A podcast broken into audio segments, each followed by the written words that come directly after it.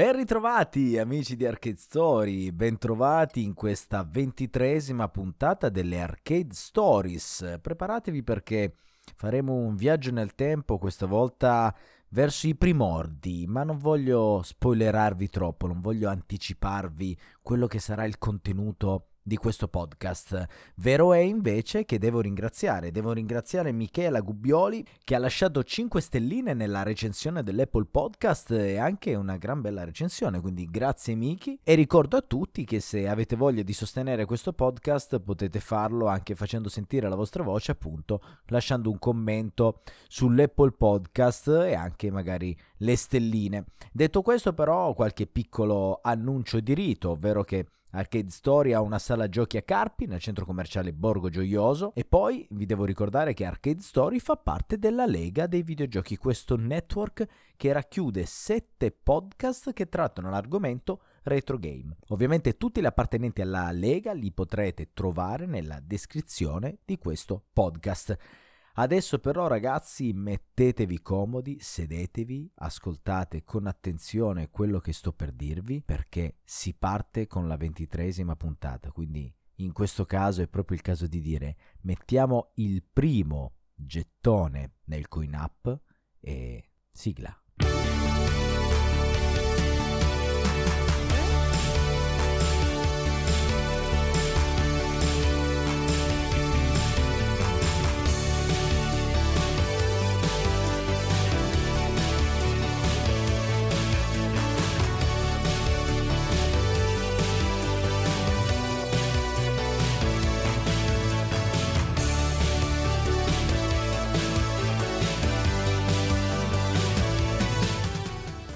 Ed è giunto il momento di presentare l'ospite di questa puntata. Insomma, con lui tratteremo eh, la vera e propria arcade story, mi viene da dire, perché parleremo delle origini degli arcade.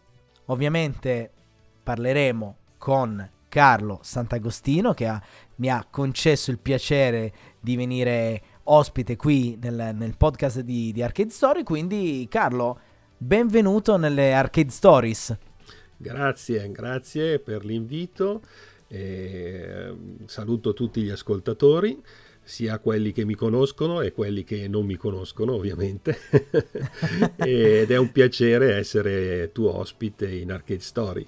Grazie, grazie Carlo, mi fa veramente molto molto piacere, anche perché eh, io conoscevo di nome. Vabbè, beh, innanzitutto, vabbè, facciamo due cenni per chi, per chi magari non, non ti conosce. Uh, a brevi linee, uh, chi è Carlo Sant'Agostino? Anche se dirlo in due parole, perché hai fatto talmente tante cose che... Eh, però sì. diciamo che dovessimo fare un concentrato, anche perché così diamo spunto per chi vuole approfondire. Insomma, puoi seguire tutti i tuoi canali che saranno poi nella descrizione di questo podcast. Però giusto per dare un cenno, per mettere un teaser, mettiamola così. Beh, allora io ho avuto la fortuna, diciamo, di nascere eh, più o meno quando nasceva il videogioco. E di questo ne, ne, parlerò tra poco perché io sono nato nel 1970 e il Pong che ha fatto un pochino diffondere il videogioco nel mondo è del 72 quindi diciamo che sono contemporaneo al videogioco. E per me questa è stata una fortuna dico sempre perché eh, è diventata una passione che poi è diventato anche un lavoro per parecchi anni. Eh, infatti ho iniziato, i miei inizi sono negli anni 80 come programmatore di videogiochi. Ho programmato e pubblicato i miei primi videogiochi nella metà degli anni 80. Sì, avevo 16 anni quando è stato pubblicato il mio primo videogioco nell'86. Eh, questo mi ha portato poi in quegli anni in Italia a diventare, entrare nel mondo dell'editoria eh, videoludica, lavorando sotto il mitico Buonaventura di Bello nella prima redazione di The Games Machine dove ho potuto Storico. scrivere sia su Zap che su The Games Machine eh, a quell'epoca. Mamma mia. Quindi nella preistoria, mia. nel eh, tardo cetaceo del... stiamo parlando dell'inizio degli anni, fine anni 80, inizio anni 90, quindi 89, 90, eh, 90 e 91. Eh, in quegli anni poi ho proseguito ovviamente la mia diciamo carriera nell'ambito eh, della, del videogioco ma anche dell'informatica Eh, mi sono occupato di altre riviste più specializzate, ho lavorato tanti anni in Amiga Magazine, nel gruppo editoriale Jackson e dopodiché da lì l'informatica è diventata un lavoro che non ho mai abbandonato. Ho iniziato a lavorare nel mondo del web, nel, diciamo, eh, che ho dovuto per un po' di anni il videogioco non è stato più il mio lavoro, ma è stata più l'informatica in generale. Questo però mi ha portato, la passione mi ha sempre portato a seguire il mondo dell'editoria, dell'informatica, per questioni anche di amicizia, eccetera. Mm. E eh, questo succede poi negli anni, nei primi anni 2000, mi sono reso conto che eh, mancava una cultura di quella che era la storia reale del videogioco e la storia dell'informatica. E questo mi ha portato a pensare di eh, iniziare a eh, fare qualcosa per preservare innanzitutto e divulgare quella che era la storia dell'informatica e del videogioco. Anche Quindi, perché avendola vissuta tu sì, sulla tua pelle proprio. Da, l'ho da vissuta nella mia pelle, ma l'ho anche approfondita e mi sono reso conto che quello che ho vissuto io era solo una piccolissima parte e per capire certi avvenimenti ho dovuto approfondire la storia eh, ah, a livello eh, non di esperienza personale, ma proprio di che cosa è successo realmente nel mondo del, dell'informatica, nel mondo del videogioco. Io poi sono sempre stato appassionato di storia, fai conto che da piccolo volevo fare l'archeologo, quindi poi sono arrivati i computer e quel lavoro diciamo che non è diventato il mio lavoro prevalente. Vabbè, però figo. Ma in tutto, questo, sì. in tutto questo, scusami Carlo, in tutto questo i videogiochi comunque anche se da un, da un, punto in poi non te ne sei più occupato a livello professionale sì. hanno continuato ad accompagnarti o è proprio li hai messi proprio da parte? No, no, no, come ho detto hanno continuato assolutamente a accompagnarmi e, e sono sempre stata eh, la, la, passione non è mai scemata in questo senso mm. ah, okay, eh, okay, però okay. diciamo che l'approfondimento è, se, è, sempre più stato sulla parte storica divulgativa storica. del videogioco Chiaro. E infatti nel 2010 poi ho fondato un'associazione culturale, una delle prime in Italia, che si occupava di storia del, di preservazione e divulgazione di storia dell'informatica, che è Retro Campus sì. eh, che con la quale poi ci vediamo spesso nelle mostre, nelle sì, manifestazioni, esatto, quando, quando, quando, quando, giriamo insomma all'Italia delle, vero, delle mostre e manifestazioni, anche se noi siamo molto più spostati sull'informatica che sul videogioco dal punto di vista associativo di Retrocampus. E, eh, ma il videogioco è una parte importante dell'informatica, assolutamente. Sì, sì. E, e poi, vabbè, ho iniziato già ormai tanti anni fa a divulgare, prima col podcast di archeologia informatica, sì. che è dal 2014 che, che, lo facciamo, dove parliamo proprio di storia dell'informatica e con archeologia videoludica di storia del videogioco. Di storia del videogioco. Eh sì, sì, sì, infatti invito ad andare a recuperare le puntate perché sono veramente molto interessanti. Io sto, le sto recuperando lentamente e insomma, eh, sentirti parlare te insieme poi a Simone Pizzi e a tutta la squadra è veramente molto interessante. Ma ci fermiamo qui, nel senso che è proprio qui che eh, entra in gioco l'argomento di oggi, ovvero la storia del videogioco arcade, del coin up, la storia del coin up, perché eh, nelle puntate dell'arcade story solitamente parlo o di un videogioco o comunque di un argomento che fa da collante però effettivamente non abbiamo mai analizzato quello che erano gli albori, quando tutto è iniziato, la scena dell'osso di 2001, Odissea nello spazio. E ehm, tra l'altro eh, c'è una cosa, perché a livello di preparazione ovviamente voi sapete, voi che ascoltate sapete che a me piace più far raccontare le storie che non, non raccontarle, perché il mio bagaglio è, è ancora in fase di formazione. Però con Carlo abbiamo una cosa in comune e io ne vado particolarmente orgoglioso, Carlo, perché sia io che lui abbiamo avuto la fortuna e il piacere di parlare con Nolan Bushnell, che eh sì. insomma si può un po' considerare uno dei padri no, del, del coin up eh, oltre che essere uno dei padri è anche praticamente l'iniziatore del mercato. Se non ci fosse stato lui non avremmo il mercato del videogioco come lo conosciamo oggi. Perché lui è stato il primo a venderlo il videogioco di per se stesso, a creare qualcosa per... Ha visto praticamente la possibilità di, di fare dei soldi fondamentalmente. Lui è, uno, sì. è, un, è un businessman. Sì, anche se io devo dire la verità, io l'ho incontrato anche fisicamente Nolan Bushnell. Eh, vabbè, okay. vabbè, vabbè. Ed è stata Insomma... un'emozione, devo dirti, abbastanza forte, anche perché io Nolan l'ho sempre ammirato, è sempre stato nella, vabbè, fondatore e creatore dell'Atari, come si può... No? Io ho vissuto anni grazie ai, ai videogiochi e, a, e, alle console di Atari, quindi... Eh beh, eh, deve e... essere stato veramente un, sì. un grande onore. Già lo è stato per me, che insomma ho avuto la, solo, tra virgolette, la possibilità di parlarci via videoconferenza, però insomma incontrarlo dal vivo, tanta roba.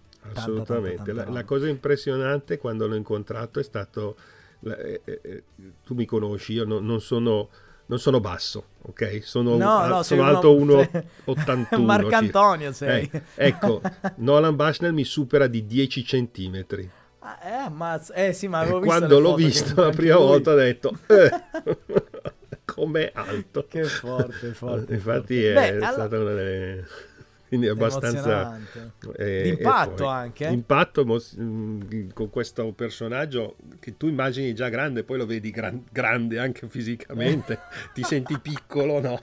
in confronto di questo, di questo, gigante della, della, storia del videogioco quanti eh, anni fa l'hai, l'hai incontrato? è recente? nel 2004 2014 se non ricordo male. Ah, ok, ok, 2016, beh, insomma, tutto sommato 2016, abbastanza, 2016, scusami, 2016. Ah, ecco. Sì, ah, sì. ok, ok, ok. Ah, Era bene, venuto bene. a Milano per fare da padrino alla Games Week.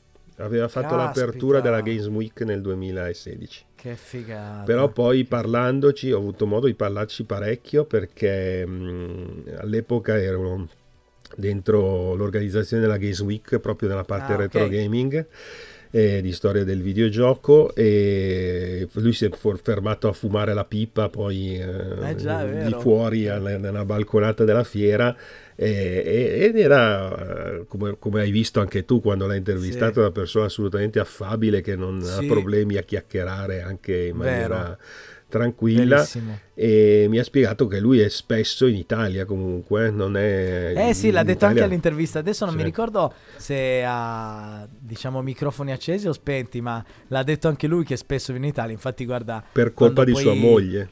Eh, eh, sì, sì, sì, sì. perché sua moglie è italiana, cosa che è, molti è vero. È, è di vero, origine è italiana perché è la proprietaria di alcuni ristoranti famosi negli Stati Uniti. Tu, tu pensa sta cosa eh, e poi chiudiamo questa, questa fantastica parentesi che però credo che interessi anche a chi ci ascolta. Pensa che io le prime mail che ho scambiato con Bushnell sono state eh, con una figura femminile di cui ignoravo eh, la collocazione all'interno del, del, dell'organigramma.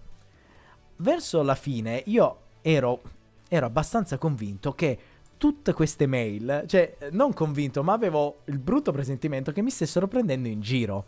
Nel senso che io ero rimasto talmente eh, sorpreso dal fatto che Nolan Bushnell mh, accettasse un'intervista da parte mia, che comunque sono un outsider dal mondo di, dei videogiochi, o perlomeno quando, quando l'ho contattato comunque eh, non era da tantissimo che ero dentro Arcade Story, quindi proprio come ruolo io ero assolutamente... Eh, venivo da fuori che mi, mi dicevo no, ma questi qua mi stanno prendendo in giro, adesso la prima telefonata con Skype che facciamo mi trovo un trans, un ciccionazzo. Sai, no, mi immaginavo una cosa del genere perché ho detto, ma figurati se si prende la briga di rispondermi e continuavo a cercare di autoconvincermi dicendo, ma no, guarda, che senso aveva risponderti se non, se, cioè, perché dovrebbero prenderti in giro? No? Quindi c'era tutta questa, questa comba... no, ma aspetta, arriva il be- aspetta, aspetta perché arriva il bello. Eh 5 minuti prima della telefonata con Skype, cioè in realtà era arrivato l'orario e non si collega. Ho detto, ecco, vedi, ero già tutto sudato. ho detto, porca, perché poi avevo, non avevo detto a nessuno sui social che stavo per fare questa intervista proprio perché avevo il terrore che fosse per scaramanzia. Porca vacca, quando ho, aperto, quando ho iniziato a squillare il telefono, ho, ho schiacciato ok ed è apparsa la telecamera, è apparso lui. Sono diventato pallido come un cecio perché praticamente, cioè, ho detto, ah, cacchio, allora è proprio lui. Eh sì. E allora è proprio lui mi ha preso di, in contropiede. Poi lui aveva sempre, era in questa sorta di sembra quasi uno sgabuzzino. E questo che all'inizio pensavo fosse quasi un, un green screen. Invece no, è no, proprio il suo, il suo, studio che è pieno di roba. Sì. Esatto, esatto. E, e, poi ho visto la stufetta lì perché poi era febbraio, quindi faceva freschetto comunque. E, e ho detto, cacchio, guardalo te davanti ai miei occhi chi c'è. e, e continuavo per tutta l'intervista. Infatti, forse è l'unica intervista, anche perché è stata la prima intervista internazionale che ho fatto ma è l'unica in cui sono proprio visibilmente emozionato, proprio perché an- eh. cioè, ancora oggi eh, mi guardo indietro e, e, reputo una cosa assolutamente incredibile che, che mi porterò per sempre come esperienza personale perché è stata veramente qualcosa di... Poi sai, parlando di arcade, ormai è diventato il mio secondo lavoro eh, aver parlato con lui, io credo che al di sopra di lui, come importanza nel mondo arcade, non ci sia nessuno. Quindi... Eh, allora, è assolutamente importante. Poi vabbè, fare le classifiche di chi più importante e chi meno, io questo non lo faccio mai, però devo dire che per quanto riguarda Nolan, almeno nel mio cuore, lui è il, è il, è il primo in assoluto. Questa è una preferenza personale, però mettiamola ah, così. Okay. Eh, però c'è da dire una cosa importante di quello che hai detto e quello che ho detto anche io, cioè il fatto che possiamo ancora eh, cioè la storia del videogioco è talmente recente, se vuoi, sì, che personaggi sì. fondamentali della storia del videogioco noi li possiamo ancora intervistare, incontrare, parlarci. E fare questo, quello che facciamo noi, che faccio io, che fai tu in questo, in questo momento, è molto importante, perché è una documentazione che rimarrà poi sì. eh, nella storia sì. e verrà utilizzata dagli storici veri quando, quando, fra 50 anni, 100 anni si dovrà raccontare la storia del videogioco sì. e quindi trovare esatto. queste informazioni. E Hai questo... centrato proprio, guarda, bravo Carlo, eh, bravo quello che ho fatto, io quello che faccio con l'associazione, con eh, quello che scrivo, con le conferenze, con le collaborazioni con l'università, eccetera, è tutto relativo a questo, cioè cercare quanto più possibile di preservare l'informazione, tutta l'informazione, perché in questo momento la storia del videogioco è m- molto recente e quindi non è stata ancora correttamente codificata. Eh, infatti una domanda che mi fanno spesso è ma cosa mi consiglia un libro della storia del videogioco? Io dico guarda, un, un libro non c'è, non c'è ancora perlomeno, perché un libro solo che ti racconti in maniera completa e corretta la storia del videogioco non è stato ancora fatto semplicemente per il fatto che non è stata ancora correttamente raccontata e codificata in maniera completa la storia del videogioco.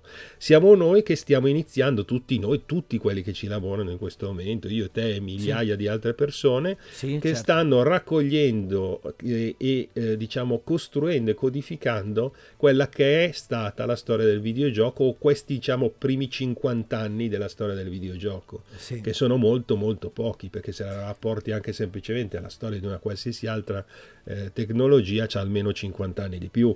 Eh, è vero, eh, stavo pensando per dire anche solo le automobili. Esatto, eh, ma la, la, tecnologia del videogioco è recente, eh, come è recente anche l'informatica, ma il videogioco Beh. è ancora più recente perché è ancora addirittura successivo, quindi figuriamoci, non è stata codificata ancora correttamente quella dell'informatica, figurati quella del videogioco. Ma infatti, guarda, è proprio il motivo per cui io spingo tanto sul, sul fare anche il, il salotto internazionale di Arcade Story, è proprio quello. Abbiamo la fortuna di poter parlare ancora con gli attori che hanno recitato dei ruoli fondamentali nella, nella storia del videogioco. E quindi, sai, quello che produco io, quello che producono gli altri, diciamo, colleghi o eh, gli addetti ai lavori, eh, rimarrà poi testimonianza, poi toccherà alle generazioni future prendere tutte queste documentazioni Metterle e analizzarle.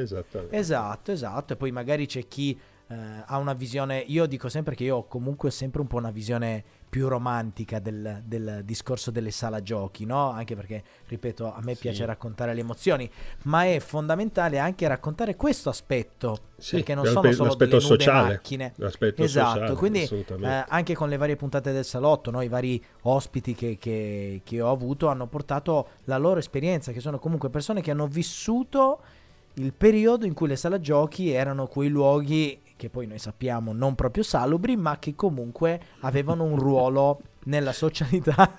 Non proprio salubre, bella definizione. eh beh, guarda, ci sono dei cabinati che odorano. Ancora. Ah, guarda, caffè, io no, non guarda. fumo, ma penso di avere i polmoni da fumatore, proprio perché passavo la mia vita nelle sale giochi. Quindi. Sarebbe bello fare una puntata del salotto con te, così ci racconti un po' le, le emozioni. Risponderai anche tu alla fatidica vuoi. domanda che ho fatto a tutti. Se ti dico sala giochi, a te cosa viene in mente? Ecco, eh. non rispondere, no, te no, la farò magari nella, in una puntata del salotto. Esatto. Ma veniamo a noi, qua si vola facile con Carlo, tra me e lui non so eh, veramente dove andremo a parare, però spero che, che, gli ascoltatori trovino interessanti perché comunque sono testimonianze eh, personali ma allo stesso tempo che hanno uno sfondo storico.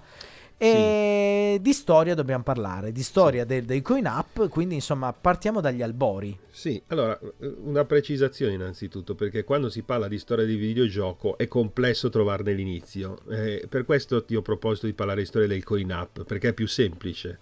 Perché se parli di videogioco in generale si inizia a dire questo e quest'altro, ci sono mille, adesso non entriamo nel dettaglio, ma il problema è la definizione del, del videogioco, cioè che cosa si intende sì. con videogioco. Per quanto riguarda il coin up è più semplice, perché i coin up in realtà eh, derivano semplicemente da quello che era il divertimento automatico eh, negli anni 50 e negli anni 60 eh, de, dalle macchine diciamo cosiddette elettromeccaniche che sono praticamente la, la, la, la proto, il proto videogioco se vogliamo il proto sì. arcade sì, eh, sì. perché si trattava di giochi costruiti in maniera elettromeccanica quindi utilizzando eh, proiezioni anche ingranaggi, ingrana- sì, sì, sì, sì, no, no, ingranaggi tantissimi, ma soprattutto eh. proiezioni luminose, eh, fogli di acetato trasparenti, film, sì. Eh, materiale che, che, poteva essere, mh, mm, eh, eh, diciamo, fatto scorrere eh, in rulli piuttosto che paesaggi sì. piccoli ricostruiti. Insomma, ci sono decine di esempi eh, di questi videogiochi, di questi giochi, scusami, confondo già li chiamo videogiochi, questi giochi elettromeccanici che spesso trovate anche nei musei dei videogiochi. Trovate una parte Beh, guarda, dedicata sì, agli eh, elettromeccanici. Sì, sì, tra l'altro, guarda, eh, proprio recentemente ne abbiamo sistemati un paio. Noi come, come Arcade Story abbiamo recuperato due elettromeccanici e sono rimasto colpito. Poi Vabbè, qualcuno lo sa, qualcuno no, io comunque lavoro nell'ambito della meccanica di precisione, quindi vedere dietro eh, il pannello, questi ingranaggi con le catene da bici sì. eh, collegate a questi dischi traslucidi con questi disegni, erano veramente ingegnosissimi. Assolutamente. Cioè, erano sì. incredibili. Incredibili, cioè, molti, alcuni li apri, infatti rimani assolutamente... Eh, Porca miseria, veramente. Meravigliato dalla complessità sì, della, sì, della meccanica che c'è all'interno. Beh, della giochi, genialità, de- eh? Anche eh dalla, sì, dalla... sì, serviva tanta genialità per riuscire a inventare, diciamo, un gioco con quei, con eh quei mezzi. Sì, sì. Però in pratica li possiamo considerare proprio proto arcade perché questi erano, esistevano, erano con, eh, quello che aveva più successo era il flipper, quindi la pallina di metallo che si muoveva, sì. ma eh, il flipper era accompagnato da tutta una serie di eh, macchine elettromeccaniche a, con, a, contorno, tra cui le altre più famose dopo il flipper erano i famosi giochi col fucile dove si sparava alle... e tanti marchi che poi sono diventati famosi nel videogioco in realtà hanno iniziato producendo questo tipo di giochi di divertimento. Eh, tra, ricordiamo Nintendo con il gioco del, de, de, de, di sparare agli, agli, uccelli che erano proiezioni luminose, eh, piuttosto sì. che Siga che proprio è Service Games che produceva e manuteneva giochi elettromeccanici quindi eh, tra i due nomi, proprio due nomignoli così, perché mi vengono in mente. La grande N e la grande S. Esatto. No, vabbè, grande S poi si è trasformata, perché poi la S è diventata quella di Sony, era un altro discorso.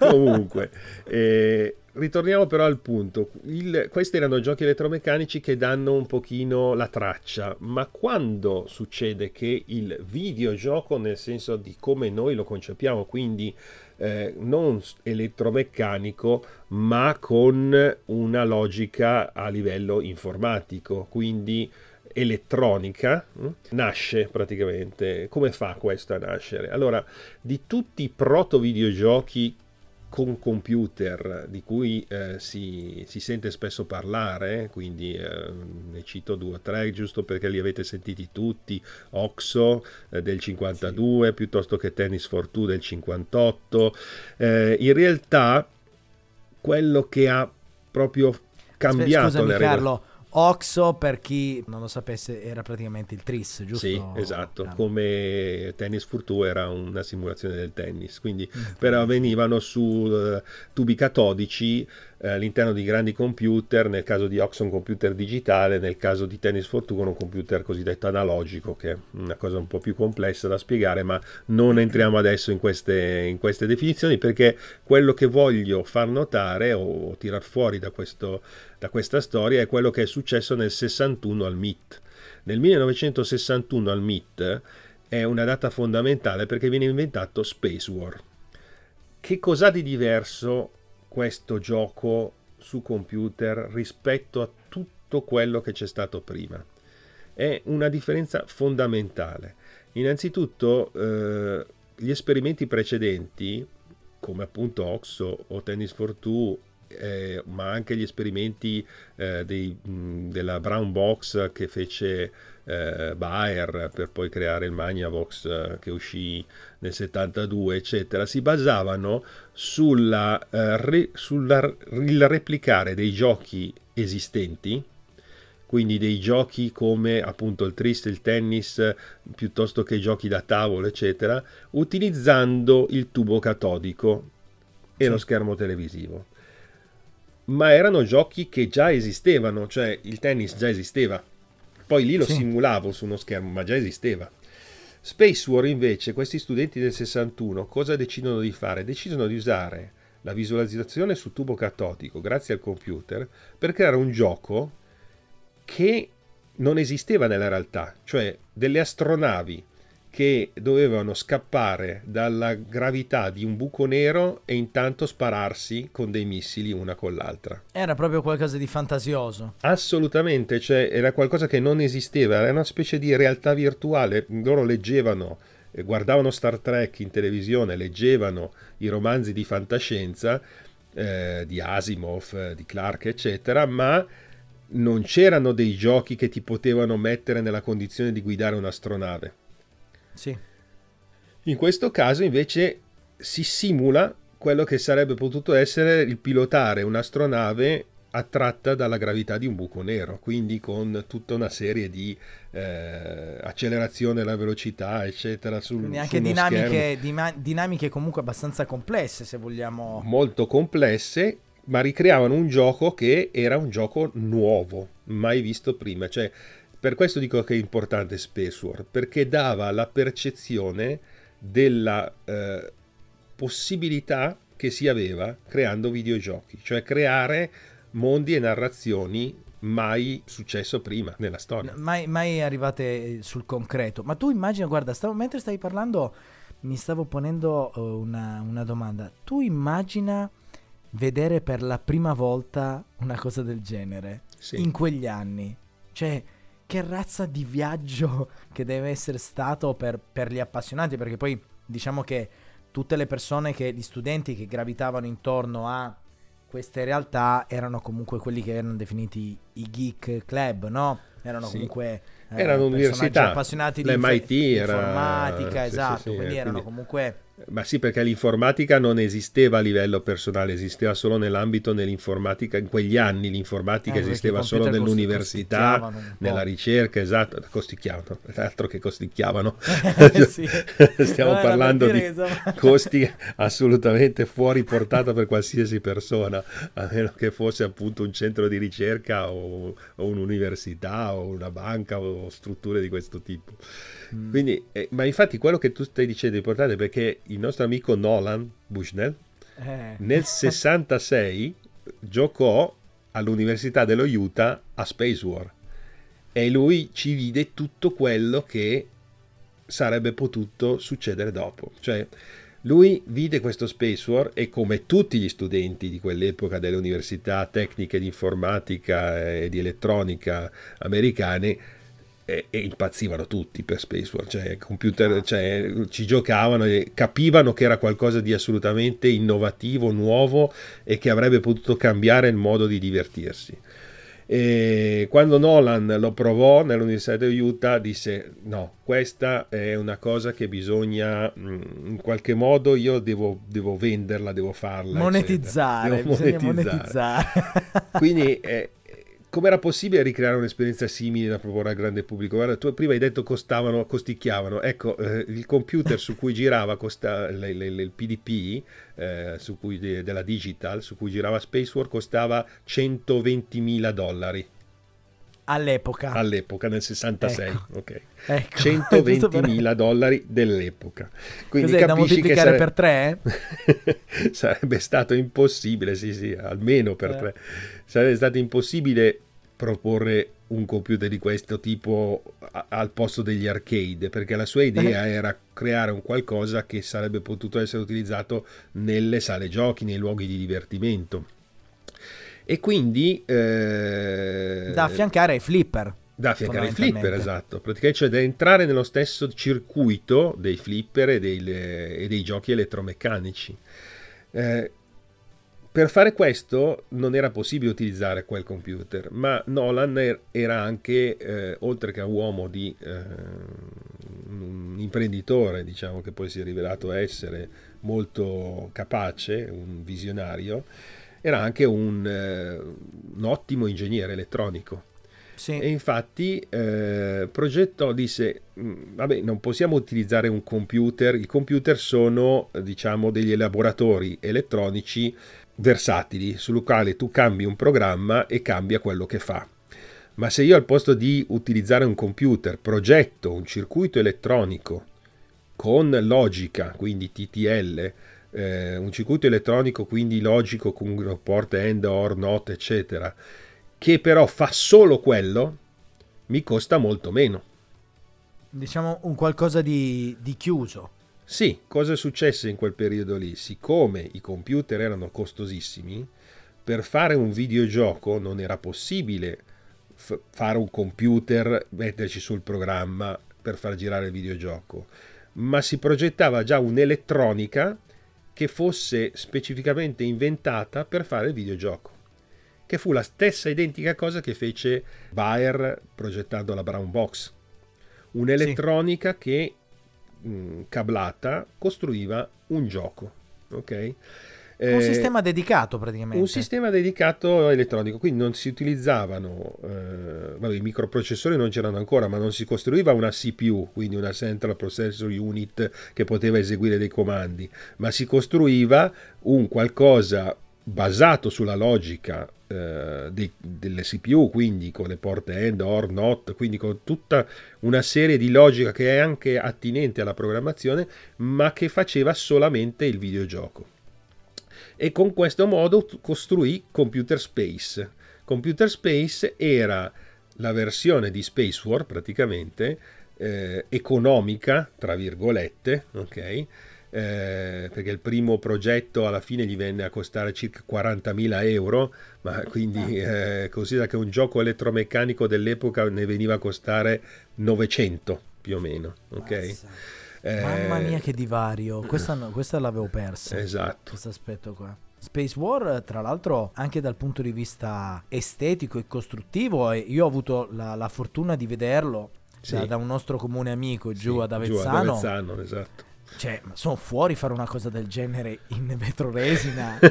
Cioè, era infatti geometrie... una cosa di lusso, era un oggetto di, inteso di lusso, ma lo si vedeva anche dalla forma, perché alla fine, eh, grazie a poi, quando nel 68 lavorando all'Ampex, l'Ampex era quella che produceva i nastri, i registratori, eccetera, sì. de, de, de, dell'epoca, Bushnell iniziò a lavorare lì nel 68, conobbe Ted Debney, e che lo riuscì a, eh, diciamo, a riprogettare eh, con Bushnell l'hardware che costava circa 40.000 euro, riuscirono a comprimerlo in qualcosa che ne costava 4.000, ok? Cioè 10 volte meno. meno. Che era ancora tanto rispetto all'elettromeccanico da 900, però iniziava a diventare qualcosa di esatto, di mh, mm, possibile da costruire, ecco.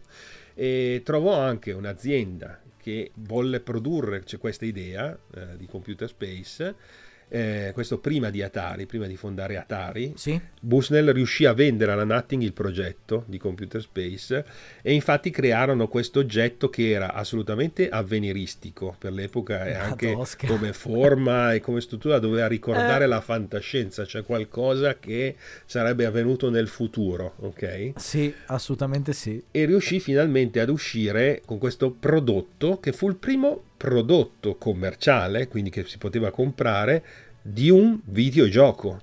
Quindi di quello che noi possiamo considerare attualmente un videogioco. Quindi un con videogioco. uno schermo a tubo catodico, eh, con dentro la logica cablata eh, digitale, anche se non era un computer, eh, ma era logica TTL, che faceva apparire un'astronave che combatteva contro un'altra astronave, si sparavano i missili, eccetera c'era una sorta di primordiale control panel. Tra esatto, l'altro, bottoni, la... esatto, non c'era esatto. il joystick, c'erano questi bottoni. Eh, sì, la, eh, la prima versione. E tra l'altro, sarà che io l'occhio ce l'ho un po' allenato e quindi mi capita di osservare le cose in maniera un po' magari più dettagliata, mettiamola così, un po' più attenta, però anche solo la forma, cioè voi immaginatevi questa sorta di cabinato di questo coin up che a livello di geometrie è già solo di per sé complesso perché è una macchina asimmetrica, cioè lo stampo con cui è fatto in resina, che poi l'involucro poi è, fatto in vetro resina,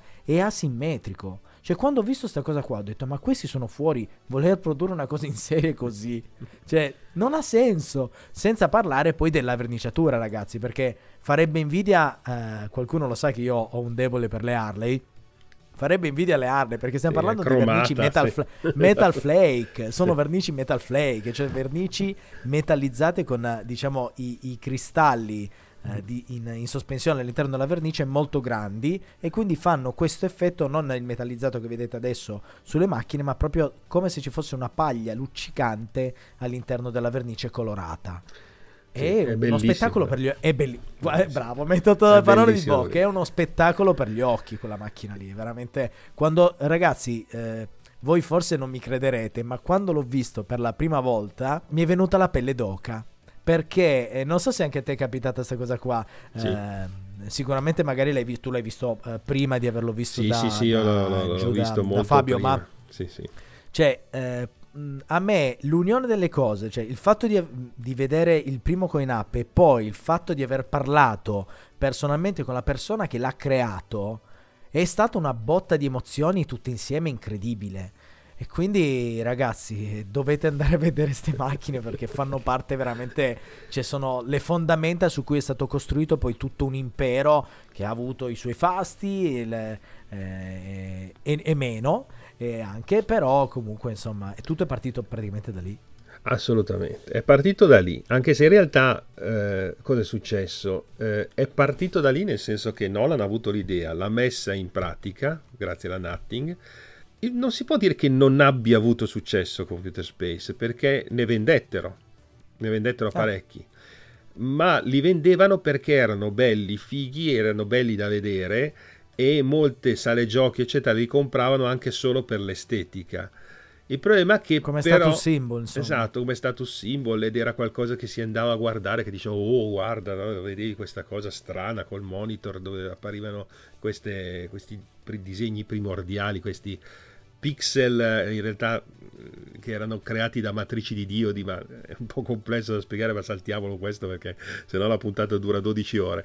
eh, la... Non era, comunque non era neanche, non si parlava neanche di vettoriale in quel caso. No, non era vettoriale, ah. era, una, era, comunque raster perché utilizzava uno ah, schermo okay. televisivo, però era un ah. raster diverso da, come concezione da quello che, ah, okay. che dopo perché non aveva, uno, non aveva, una bitmap, ecco. Ah, eh, okay. Ma erano, era un raster che disegnava punti. È una mm, cosa un mm. po' complicata, come ho detto, quindi lasciamola perdere. No, no, no, vabbè, era giusto per... La, la, la, magari l'approfondiremo perché c'è tanto altro da dire, perché eh, cosa è successo? Eh, fu un su, mh, buone vendite, ma in realtà eh, la gente non ci giocava, cioè alla fine la macchina di per sé stessa non produceva incassi e questo ha portato al fatto alla fine non comprarlo più, cioè ne hanno comprati dall'inizio perché era una novità, perché era bello, ma la gente non ci metteva i soldi e un coin up, un coin operated dove la gente non ci mette i coin vuol dire eh. che non funziona. Questo perché? Perché il gioco era effettivamente complesso da capire, dovevi leggerti le istruzioni che erano stampate sul, sul cabinato, dovevi capire come esatto. funzionavano i comandi, andava bene all'università, perché? Perché all'università erano tutti studenti, universitari, ingegneri, nerd, eccetera, quindi lì i giochi complicati gli piacevano. Esa- eh, Ma sì, tu lo diciamo prendevi... che non erano giochi, giocatori occasionali, eh, ecco. La, la, sposti questa, questo gioco in mezzo a una sala giochi dove ci sono i flipper, dove ci sono gli elettromeccanici semplici, dove devi sparare, colpire, eccetera, e arrivano questi che, dove ci sono delle astronavi da guidare con la gravità, eh? Troppo complicato, insomma. Era tra l'altro, bello, tra l'altro senza joystick, c'erano solo pulsanti. Sì, poi dopo ci mettono il joystick, ma non è che è la, la situazione migliore di modo. Il gioco era sempre complesso. Esatto, hai toccato un altro aspetto che io, eh, giusto per fare il focus, anche se ho l'impressione, Carlo, che mi sa che faremo più puntate perché qua c'è veramente un sacco di cose da dire poi man mano che parli mi vengono in mente un sacco di cose però tu hai, hai posto l'accento su una cosa che io adesso eh, faccio evidenzio e la lascio lì come spunto per, per riflettere a chi sta ascoltando. Hai detto il gioco non era immediato, quindi no. abbiamo parlato del coin up, quindi della prima macchina dove per giocare bisogna mettere il gettone e abbiamo detto sì, ecco, che il gioco non... i coin up esistevano già, erano gli elettromeccanici che ti ho detto prima, i flipper eccetera. Qua era il primo videogioco. Videogioco, sì, okay. sì, giusto, hai ragione. E, ehm, e, poi abbiamo detto che però il gioco non era immediato, ecco. No. Tenete a mente questa cosa qua perché e poi ci sarà un'evoluzione molto interessante su questo aspetto. Sì, eh, che è quella che forse introduco adesso, nel senso cosa succede subito dopo? Nolan, uh, Bushnell, fa questo, si rende conto poi che il videogioco, eh, le critiche che arrivano sono queste, cioè il videogioco non era immediato, quindi eh, non riusciva a incassare soldi e quindi a essere qualcosa che poi le sale giochi avrebbero voluto comprare e mettere al posto dei flipper o aumentarne diciamo la quantità. Eh, nel frattempo mh, mm, Nolan eh, aveva fondato la sua società per progettare questo videogioco che si chiamava CGZ, scritto SYGYZY, un nome che un programma. Facilissimo da... Esatto, esatto CGZ. Era la CGZ, era la società fondata da Nolan che aveva progettato eh, Computer Space e l'aveva venduto alla Nutting che poi aveva prodotto il cabinato.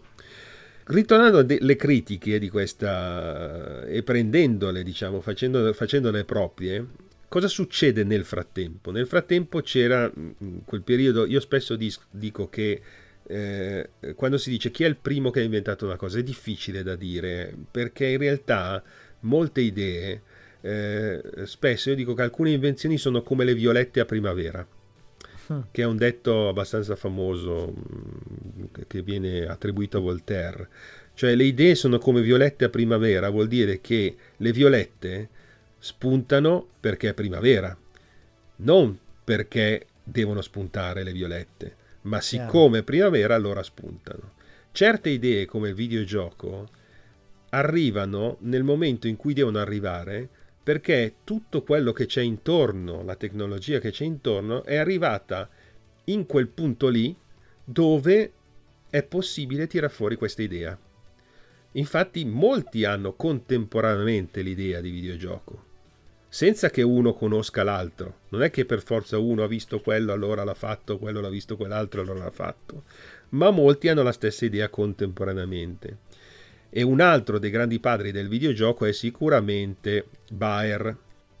Bayer è quello che nel 1965 inventa la Brown Box nel suo mm. centro di ricerca, che era quella scatola marrone da attaccare al televisore dove eh, rendeva il televisore un qualcosa con cui si poteva interagire, quindi non solo vedere la televisione, quindi subirla, ma giocare con la televisione, quindi usare la televisione per poter giocare. I famosi TV game, no? giochi mm. in televisione.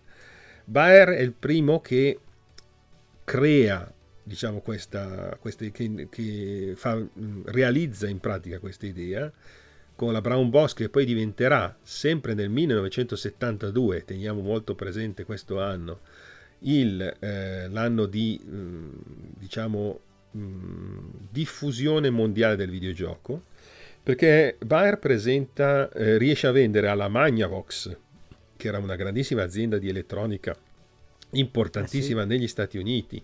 La Magnavox poi eh, noi la conosciamo come Philips perché in Europa la Magnavox è stata acquistata dalla Philips e poi il brand europeo è, stato, è sempre stato quello di Philips, ma negli Stati Uniti era la Magnavox. La Magnavox compra questa idea da Bayer e crea la prima console di videogiochi della storia, il Magnavox, il, eh, scusami, l'Odyssey della Magnavox, il sì. primo. L'Odyssey era concettualmente eh, simile dal punto di vista di costruzione al progetto di, eh, di Bushnell, che era ispirato al più complesso computer space dell'università, ma alla fine aveva tirato fuori una, eh, un'elettronica in TTL che faceva solo quel gioco. Ecco, Bayer aveva creato un'elettronica in TTL che faceva una cosa molto semplice, che era disegnare dei quadrati luminosi sullo schermo televisivo e tramite dei comandi analogici, quindi di variazione elettrica con potenziometri, questi quadrati potevano essere spostati sullo schermo.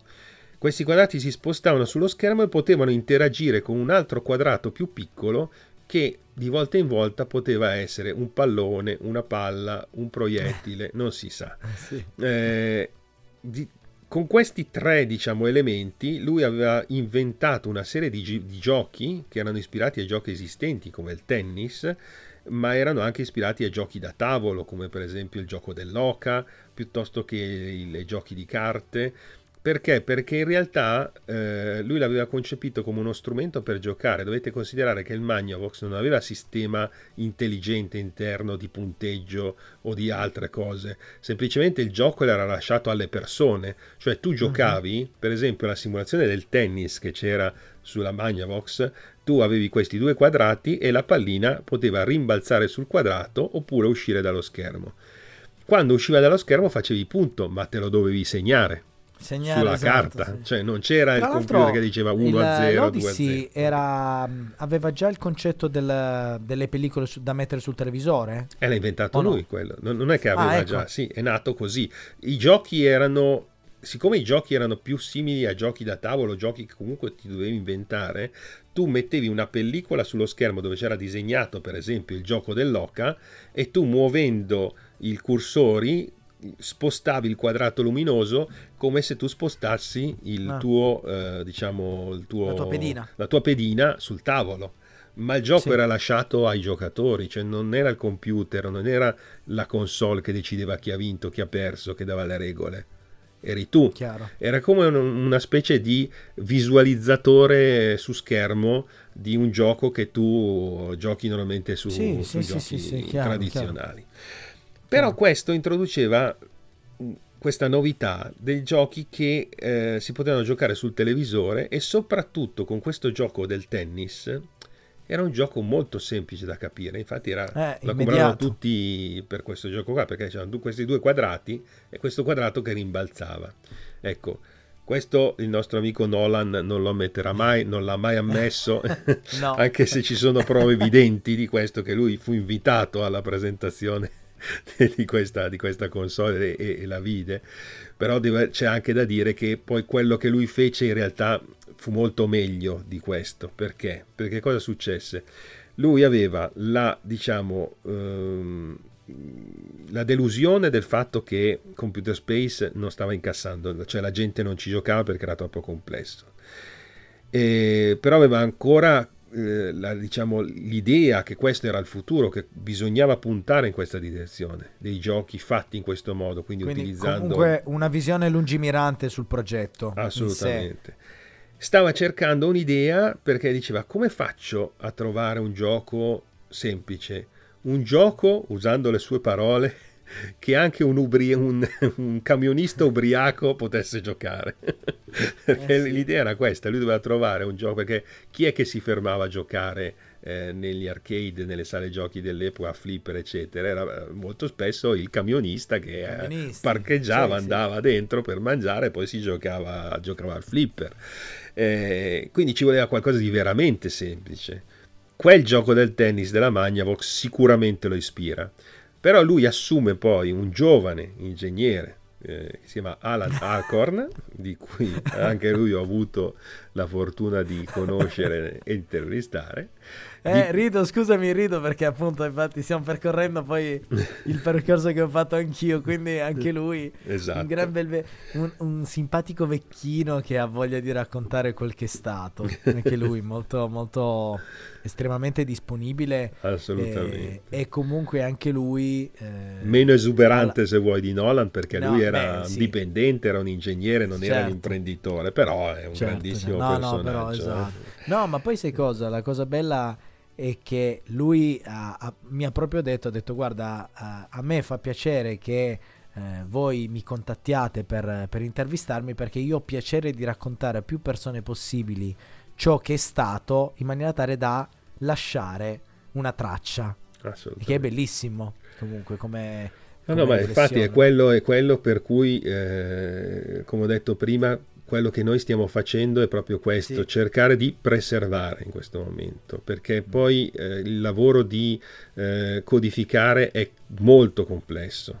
Eh, io parte lo faccio, ma non ho nessuna pretesa di riuscire a codificare correttamente la storia del videogioco perché è un lavoro talmente lungo e talmente complesso che ci vorranno anni prima che questo sarà eh, scritto in maniera corretta e, e precisa. Comunque, ritornando al, al, al, racconto, arriva questo ragazzo, perché era più giovane di, di, di Nolan, assume eh, quindi Alan Alcorn, dipendente numero 001 di quella che lui in quel momento dalla CGZ decide di cambiare nome perché tutti gli dicevano che Sisi era impronunciabile. Eh beh, c'avevano anche ragione. Mi meraviglio che uno così come Nolan abbia pensato un nome del genere, è strana sta cosa. E quindi gli cambiarono nome e decise di chiamarsi Atari. Quando si vinceva il gioco del Go, che era un gioco che, da tavolo che giocava, eh, si diceva Atari, mm. no? La mossa vince, ah. puoi dire scaccomatto, ok? Era ah, okay. Atari. Eh, questa okay. cosa qua non me la ricordavo. E, ah, e quindi decide di chiamarla Atari perché era semplice, perché era una parola facilmente pronunciabile, ma che indicava la vittoria. E, e lui voleva questo, voleva la vittoria, lui voleva diventare, diventare primo. E eh. Eh, quindi dice: Dobbiamo fare un videogioco semplice. E prende Alanaco e gli dice: Guarda, mi devi progettare un'elettronica che mi tira fuori sullo schermo un gioco così, no? Due barrette, una pallina eh, dobbiamo fare il gioco del ping pong. Non, non dobbiamo fare il tennis perché l'ha fatto la Magnavox, non l'ha detto questo, però facciamo il ping pong eh che è simile. Okay. Poi gli dà delle specifiche, tra cui anche il fatto che gli dice: Poi io voglio che quando uno segna si senta il pubblico che segna fa il... così, no? Evviva! E, e sì, intanto il buon eh, Acorn pensava nella sua testa: Sì, col cavolo che ti faccio eh, il pubblico eh, così è sì, impossibile. Appunto, dove, ti faccio bip, poi se ti va bene bip, bene, se no ti arrangi. Eh, okay. Esatto. alla fine gli è andato bene bip.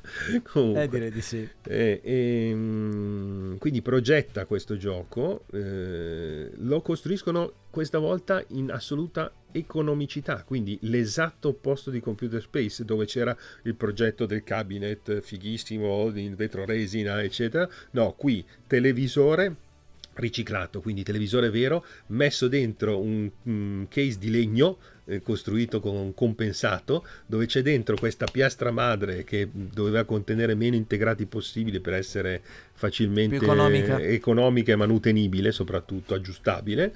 Eh, lo prendono, lo mettono nel famoso eh, pub, quello su cui fanno il famoso test che è rimasto nella storia sì. di, di Pong, e, e lì si accorgono che è una cosa che spacca assolutamente perché tutti sappiamo il racconto di, che fa sempre Acorn, eh sì, che dopo esatto, una settimana sì. lo chiama il proprietario del pub e gli dice oh guarda che è rotto, come è rotto? Eh no, non funziona più, vai lì, in realtà non era rotto ma era intasato dalla quantità di monete. di monete, che ci avevano messo vero, dentro vero. per giocare. E, e, nasce, e nasce così il, il, cabinato di Pong. Sì, e ricordiamolo, ecco, una cosa importante che molti si dimenticano di, di ricordare, che Pong non era un gioco per una persona ma per due. Tu a Pong ci potevi giocare solo in solo doppio. In due. Solo eh sì. in doppio. Quindi anche, sì, sì. Il, il, anche il primo videogioco do, dove si gioca in due contemporaneamente perché potevi giocare solo così perché l'elettronica che avevamo progettato non era ancora non c'era un computer dentro quindi non c'era la possibilità che eh, l'elettronica interna fosse abbastanza complessa da poter muovere in maniera automatica una paletta per giocare contro di te. No, mm. molti pensano che fosse così, magari se lo immagini così. No, le due palette dovevano essere mosse ognuna da una persona diversa. Quindi tu da solo non potevi giocare a Pong. Ah, perché per questo ha avuto un successo dirompente perché tu immaginati al bar, sei con gli amici, le sfide, no? Subito, giochi contro di me, certo, poi certo. inizia, innescava diciamo quella che era la la, il fatto di, di, di, la competizione, no? Di ho vinto Beh, io, ho vinto tu, esatto, no, getta, no getta ancora un'altra perché devo vincere proprio, io. Insomma, esatto, tutta, esatto. Questa... getta proprio il fertilizzante su cui poi si fonderà e nasceranno le, le schiere di giocatori che si sfidano eh, all'interno della sala giochi, perché poi uno del, degli status all'interno delle, delle sale era quello di chi era il più bravo, no? Quindi sì, il, il, discorso della sfida. Sì, sì, sì, nasce proprio su questo. E il successo è dirompente. Da lì proprio nel giro di pochissimo, parliamo dal 72 al 74, questo videogioco non solo rende ricchissimi eh, Nolan e gli altri dell'Atari che iniziano a venderlo in, eh, in, tutte le sale giochi del, degli Stati Uniti hanno continue richieste tanto che la produzione non gli stanno dietro e iniziano a vendere anche per esempio i diritti per esempio la Nutting di produrlo che lo produce anche lei eh, e gli paga i diritti all'Atari eccetera. Cioè diventano veramente giganteschi in un attimo ma poi soprattutto succede che tutti lo copiano quindi tutti eh, quelli eh, che erano i produttori fino a quel momento di giochi di divertimento elettromeccanico, eh, quindi dalla Williams che faceva flipper, alla Siga, tutti quanti, tutti quelli che erano già dentro questo mercato copiano il Pong perché, perché era un successo, perché lo volevano tutti e si diffonde a macchia d'olio in tutto il mondo. Io ho delle riviste dell'Automat, riviste del... Um, eh, del divertimento meccanico per le sale giochi italiane del 1974 che già una pagina sì, una pagina no aveva cloni, cloni, di, Pong, Pong. cloni di Pong mm, a profusione Beh, pieno, pieno pieno in tutto il mondo mamma mia mamma mia Carlo allora, eh, l'ora praticamente è, è, volata. Eh sì. è volata, e, eh, ma io immaginavo andasse così. E eh, però io a sto punto mi fermerei qui perché diciamo che abbiamo chiuso un, un capitolo. Sì. No?